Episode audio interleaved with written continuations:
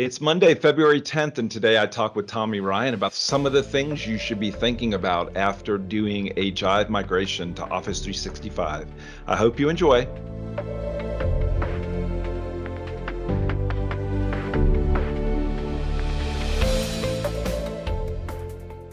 Hello, everyone. I'm here today with Tommy Ryan. Hey, Tommy Ryan. Hey, Danny Ryan. How you doing? We're halfway across the nation from each other. Uh, far, you far must be away. talking real loud because I can I can just about hear you from. It's almost like I can, almost like I can hear you through the walls. It's crazy. This is crazy. It's spooky, Tommy. So, um, today, uh, seriously, we're in the same office and we have two different mics. Oh well. Uh, we wanted to talk with you about a subject that came up last year with regards to helping people migrate uh, from Jive over into Office 365, and it's really around um, what things can we do uh, at, while the people are making that move to make sure that transition goes well, that you don't lose the engagement, and really that you, that you have a, a successful Jive migration. So, wanted to talk to you about a couple of those things. So. Um, I'll just uh, open uh, ask you openly, sort of, uh, you know, what are what are some topics that come up with regards to this, Tommy? I think some of the key topics are looking at uh, beyond the content, and we, we're we're kind of beyond that and the challenges of migration, where you're trying to get the content over in Yeah. a place that it can land. Um, then you need to start looking at well, how do people interact with the, this content? Um, is are they very social about the way they do that? And what social features would they use? You know, are they liking? Are they sharing? Are they bookmarking things? And then how do they interact with that information? Uh, do they like structured ways to do that that help them make decisions? You know, things like question and answer. Well, maybe I can move this over over into a discussion inside of SharePoint, but what's the roadmap for discussions? Is it going to address the things like question and answers? Yeah.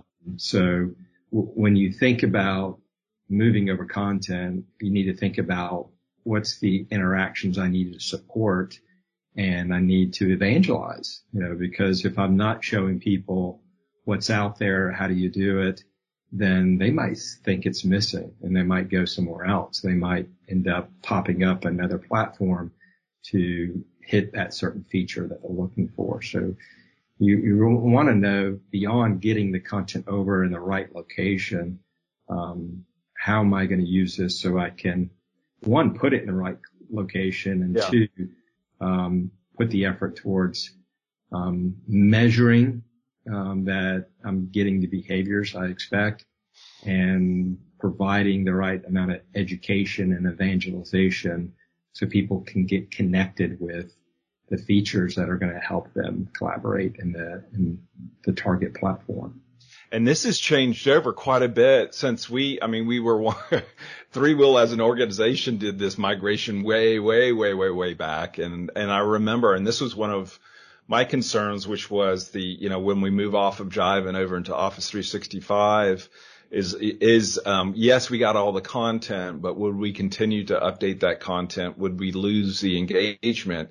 The good news is, is I think we've, we, the, there's been tremendous strides over the last couple of years, namely with, um, with like, uh, with Microsoft Teams, where you, you're getting a lot of the, uh, Jive-like, um, functionality, the social experience, um, within Teams. And we're also seeing, you know, there's, uh, there is um, Yammer continues continues to be a product that's being supported by Microsoft, but we even with each year it seems like it's it's uh, making this whole process easier and easier, and we can take advantage of new um, uh, features and functionality coming out from Microsoft. Yeah. Yeah, that, that definitely is something that from the early days of doing Jive migrations to now is, um, people really appreciate the, the user interface that you have and the, the, the features really. There, there's a lot of capability in the platform and it's understanding what's going to speak best to your organization. Um, are they ready to do things like in teams? Because I could argue to get work done around documents, um, that the collaboration layer on top of documents and teams is heads and shoulders around what you can do in most other platforms, including yeah. Jive. Yeah. So, you know, that's one of those things that you, you don't want to lose that opportunity to excite people around, you know, the possibilities that they now have. Uh, versus maybe frustration that you land them in this new place and they don't know what to do. They're looking for something that looks like Jive and it's not going to look like Jive. Um, but if they have a new paradigm of, you know, what is team-based document collaboration in a Microsoft team, um, a lot of light bulbs can go off and, and early on drive uh, adoption that maybe you know you might misstep if you're not yeah. thinking about you know, what what do I my users need to be empowered be, beyond just putting their data in the new platform. This reminds me of the fact that you know as um, as we mature, I think with our offerings, how we're getting into more of uh, things like change management, where you you are changing internally, you know, uh, a, a, platform for them, and and what are we going to do to address the um, address the change that's going on? and mm. the training that needs to occur. And I know a lot, one of the neat things we get to work with really great organizations that like sort of put together a lot of materials around um, you know, the client often will do this, a lot of these things themselves, which is the train, in, internal training around this is the way it was before, or here is the way it is now, and rolling it out inside of the organization, and how important that is as well, because yeah, you know, I think in the beginning we just worried about let's make sure that they don't, we don't lose the content. And then once they feel comfortable, we didn't lose the content, then it's going to be the experience. Is the experience similar or, or, you know, something that is comparable to what they had previously? And we always want to be improving. So that's, that's very important. Right.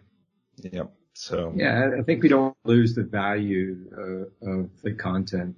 And if we're missing certain capabilities to allow that content to stay relevant and alive, then we're, you know, we're in danger of losing investments. Yeah. And we've always been surprised with some organizations that decide not to move the content and then it just questions, you know, how valuable was that content in the first place. Um, but if, if you move it over and, and you don't provide the, the kind of capability to make similar types of business decisions around the data, then you're going to frustrate your users and they're going to not be happy with that experience. And we've seen things like a question and answers within Jive that that has some unique capability that you can't quite get that in, in SharePoint or Yammer or Teams. And so we've created custom web parts for that or in some cases found third party web parts so we can connect those dots for our customers versus them, you know, losing users, um, because they can't do what they did before. And that's frustrating. No one wants to have their cheese moved and then they can't do what they did before. Um, yeah. Yeah. Yep. So anything else before we wrap up here? Um, I, you know, that you said it. I think, um, the adoption is such a critical piece. Um, it's really influenced us and why we have put a practice around client success is we know that that is one of the biggest hurdles in a successful migration, be it Jive to Office 365 or Slack to Teams or you know, Box to to OneDrive. Those types of migrations are usually not a as much as a technical challenge, but an organizational challenge. And you, the more you can measure and be proactive around how are we going to control this experience to maximize the user's satisfaction when we land in this new place, that's where you can move the needle quite a bit. Yep. Um, and that's one of those things that you almost get one chance at it, right?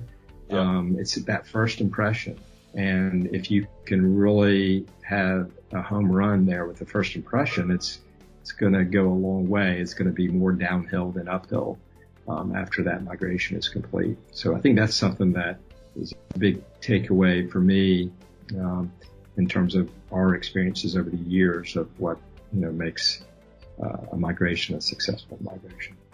Great. Thanks, Tommy, for your time for this. We have a uh, the date of this recording is Monday, February 10th. We've got an upcoming webinar on Jive to Office 365. So if you want to come by 3will.com, uh, and you will will be uh, in our events portion of our website. Um, we'll have all the details on how to sign up for that event. So please join us for these types of topics and help with anything with regards to moving from Jive over to Office 365. Thanks again, Tommy, for your time. Sure thing, Dan. Awesome. Thanks everyone for listening. Bye bye. Bye bye. Thank you for listening to the Work Together Better podcast. We're available on SoundCloud, iTunes, Stitcher, and TuneIn. If you're looking for a partner to help you craft a modern digital workplace on the Microsoft Cloud, please come by and see us at 3will.com. That's the number three spelled out, W I L L.com. Thank you and have a great day.